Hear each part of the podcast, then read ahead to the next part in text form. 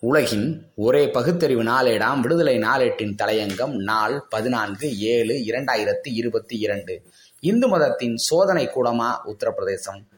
டெல்லி உத்தரப்பிரதேசம் பீகார் ஜார்க்கண்ட் சத்தீஸ்கர் ஹரியானா பஞ்சாப் ராஜஸ்தான் மற்றும் மத்திய பிரதேச மாநிலங்களைச் சேர்ந்தவர்கள் விரதம் மேற்கொண்ட பின்னர் காவடி யாத்திரை என்ற கன்வார் யாத்திரை என காவடி ஏந்தி தொலைதூரத்தில் உத்தரகண்டில் உள்ள ஹரித்வார் கங்கோத்ரி கோமுகம் கேதார்நாத் மற்றும் உத்தரப்பிரதேசத்தில் உள்ள வாரணாசி பிரியாகை போன்ற இடங்களில் உள்ள கோவில்களுக்கு கால்நடையாக நடந்து சென்று கங்கை நீரை சேமித்து எடுத்து வந்து நிறைவாக அதனை தங்கள் ஊரில் உள்ள சிவலிங்கத்திற்கு அபிஷேகம் செய்வார்களாம். சுமார் ஐந்து வாரம் நடக்கும் இந்த யாத்திரை காரணமாக இறைச்சி விற்பதற்கு உத்தரப்பிரதேச அரசு தடை விதித்துள்ளது.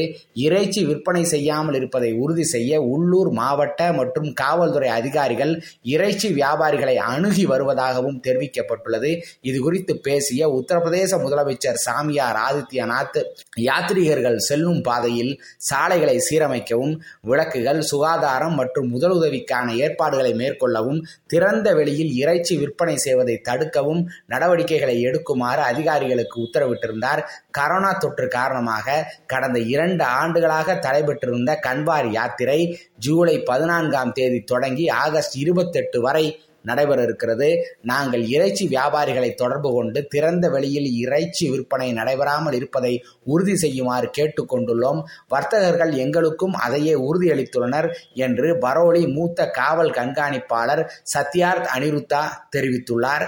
கன்வார் யாத்ரிகர்கள் செல்லும் வழியில் இறைச்சி விற்பனை நடைபெறாது என்று உறுதியளித்த இறைச்சி வியாபாரிகளுக்கும் இதே போன்ற வேண்டுகோள்களை விடுத்துள்ளதாக பிஜ்னோர் மாவட்ட காவல் கண்காணிப்பாளர் தினேஷ் சிங் கூறியுள்ளார் இந்த இரண்டு மாதங்களிலும் உத்தரப்பிரதேசத்தை தொடர்ந்து பாஜக ஆளும் ஹரியானா உத்தரகாண்ட் மற்றும் மத்திய பிரதேச மாநிலங்களும் இறைச்சி கடைகளை மூடுமாறு உத்தரவிட்டுள்ளன.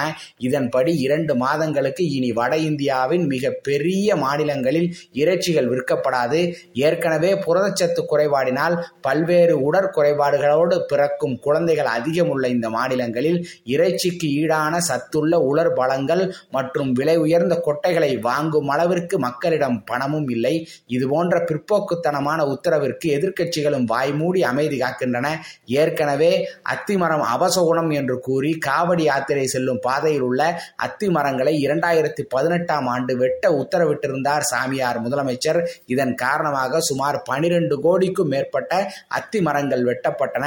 ஒரே நாடு ஒரே மதம் ஒரே கலாச்சாரம் ஒரே மொழி என்பதுதான் பிஜேபி ஆர்எஸ்எஸ்ஸின் கொள்கை அதை இந்திய துணைக்கண்டம் முழுவதும் செயல்படுத்துவதற்கு முன்பு உத்தரப்பிரதேசத்தை இந்து மதத்தின் சோதனை கூடமாக மாற்றிவிட்டார்கள். அதற்கு பொருத்தமாகத்தான் சாமியார் ஒருவரை அம்மாநில முதலமைச்சராகவும் ஆக்கியிருக்கின்றனர். குறிப்பிட்ட மதத்தைச் சேர்ந்தவர்கள் வழிபாடு செய்ய செல்வதற்காக மற்ற மதத்தை சேர்ந்தவர்களும் மதம் சாராதவர்களும் இறைச்சி சாப்பிடக்கூடாது என்பது எந்த வகையில் சரி?